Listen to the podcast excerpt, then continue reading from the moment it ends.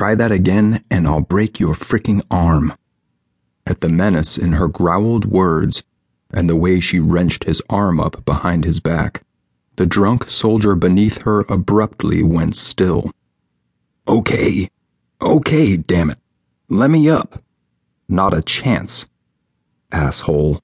Security Forces Lieutenant Maya Lopez dug her knee harder into the back of his neck, pressing his face flat into the dirt while she secured his hands behind him with a plastic zip tie and pulled tight.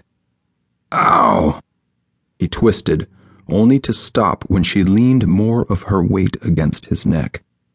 She bent until her mouth was close to his ear. You don't really want to mess with me right now she warned softly. I've just worked a 12 hour shift that included taking down a bunch of insurgents trying to plant an IED in the road less than five miles from here. And the chatter said more activity was imminent. Maybe even more attacks on the base like there had been before Thanksgiving. Everyone was extra vigilant these days. Don't make me kick your drunken ass all over again because I promise you, this time I won't be so gentle. The man grunted, his face sweaty and red, but wisely decided not to fight. The sweet reek of alcohol poured from his skin. Had he been bathing in beer, for Christ's sake? The alcohol ban on base hadn't stopped him and his buddy from hoarding their stockpile.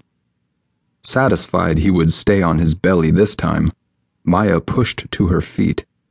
She rolled her shoulders to ease the soreness from where his elbow had caught her in the middle of her back during the initial scuffle. Her right hand was already banged up from her altercation with the insurgents earlier.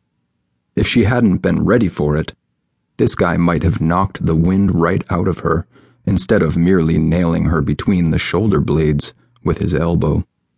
Her cheek throbbed from where he'd managed to catch her with the edge of his hand in the struggle.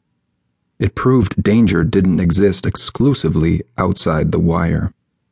Beside her, Randall, the other security forces member she'd been paired with for this shift, hauled his own impaired suspect to his feet and looked at her with amusement. You need a hand? No. The bruise on the front of her ribs from when she'd blocked an insurgent's kick a fraction of a second too late, ached with each breath she took. Her pride hurt worse, though. She'd underestimated the slender, quiet teenager when she'd taken him into custody. A constant reminder that she couldn't afford to ever drop her guard, though she'd surprised the hell out of him when she'd suddenly taken him down. This drunk guy, too. Didn't look like it, but Thought I'd ask, Randall said with a chuckle. Passing only long enough to brush the dirt off her ACUs, Maya reached down and unceremoniously hauled her prisoner to his feet. The man stumbled and weaved a moment before finding his balance. His blood alcohol level had to be off the charts. Facing a possible discharge or criminal charges would sober him up quick enough. I didn't do nothing to deserve being arrested, he grumbled, his words slurred. You got drunk, started a brawl in the middle of the MWR, and busted someone's face open, Maya shot back. Then you resisted arrest and tried to tangle with me. Now do us all a favor and just get in the vehicle without causing any more problems. She gripped his beefy upper arm and forcefully steered him to the waiting Humvee she'd just ridden in on. Stuffing him in the back beside his buddy, she slammed the door shut and climbed into the passenger seat.